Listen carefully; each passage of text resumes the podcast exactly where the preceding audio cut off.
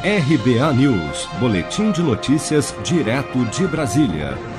Após o aumento registrado nos últimos dias do número de internações por Covid-19, o governador de São Paulo, João Dória, publicou nesta segunda-feira um decreto estendendo a quarentena no estado até o dia 16 de dezembro.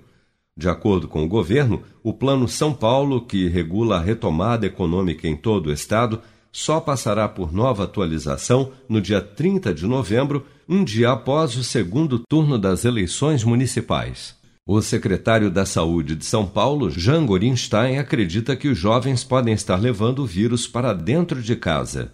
Nós víamos no passado, que eu digo no início da nossa pandemia, nós víamos que 90%, 95% eram de pessoas idosas ou com alguma comorbidade que nós chamamos, problema do seu coração, pulmão, diabetes. Hoje o que nós temos visto são 50% jovens e também uh, pessoas idosas. Jovens, muitas vezes que só têm sobrepeso, aumento da massa corporal e com isso já é um fator de risco. Nós temos que entender isso também sirva de alerta, porque quem mais circula uh, e de uma forma muito mais despreocupada são jovens que se encontram nas baladas, nas festinhas, nos luais e dessa maneira se contaminam e levam para suas casas.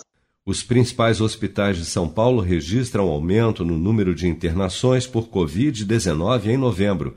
Somente no Hospital Sírio-Libanês, neste sábado, foram registradas 120 internações relacionadas à Covid-19 sendo que 30% desses casos são internações em UTI. Segundo o hospital, esse número é o mesmo registrado durante o pico da doença em abril deste ano.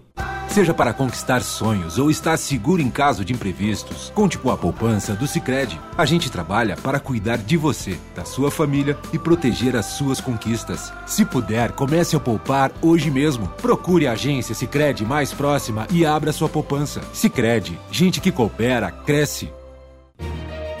Com produção de Bárbara Couto, de Brasília, Flávio Carpes.